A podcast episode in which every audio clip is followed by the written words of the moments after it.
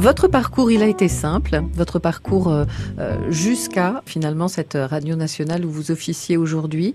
Comment ça s'est passé? Il y a eu une école, j'imagine. Il y a eu une école à l'ESJ Montpellier et je travaillais euh, à la fois à Limoges et à la fois à Montpellier. Je faisais des allers-retours régulièrement entre la radio pour laquelle je travaillais, une radio concurrente locale, et mon école à Montpellier. Et puis l'entrée à RTL s'est heureusement faite assez naturellement. L'un de mes enseignants euh, à l'école de Montpellier euh, travaillait également à RTL et lui m'a proposé euh, de faire un premier stage à RTL et puis il se trouve que j'ai été rapidement prise au service économique et social à RTL et puis ça s'est fait naturellement. En fait j'y suis restée. Aujourd'hui je suis toujours au service économique et social et je m'occupe de tout ce qui est social. Que ce soit la réforme de l'assurance chômage par exemple, la réforme des retraites, on en parle beaucoup en ce moment, tout ce qui est travail autour euh, du grand âge et de la dépendance, et puis tout ce qui est stratégie du système de santé également.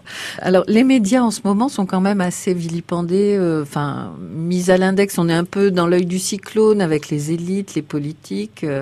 Il y, a, il y, a, une sorte de rejet de la part du grand public. Vous, vous abordez ça comment en tant que journaliste?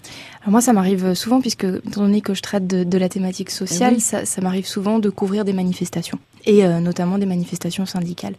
Et c'est vrai que de temps en temps, je peux être euh, face à des manifestants euh, qui me disent mais vous, les médias, ah, vous allez forcément parler de quand ça dégénère, par exemple. Et moi, systématiquement, ce que je réponds, c'est bah regardez, moi, je suis euh, journaliste, c'est pas vous les médias. On peut pas euh, généraliser de cette façon-là. Et, prenez le temps de parler avec moi, prenez le temps de voir comment je vous interviewe et écoutez-vous derrière, écoutez ce qu'il en ressort et vous verrez que mon but n'est pas de déformer vos propos, mais justement d'expliquer pourquoi est-ce que vous manifestez aujourd'hui. Mhm. Et systématiquement, j'ai ce discours-là quand on me dit vous les médias, quand on est face à moi et qu'on me dit vous les médias. Et au bout de, de quelques minutes de conversation, souvent c'est ah ben oui, mais vous, vous n'êtes pas pareil ben, moi, je ne suis pas pareil, mais ce n'est pas vous les médias. C'est chaque journaliste est différent et, on n'est pas euh, attaché à un système.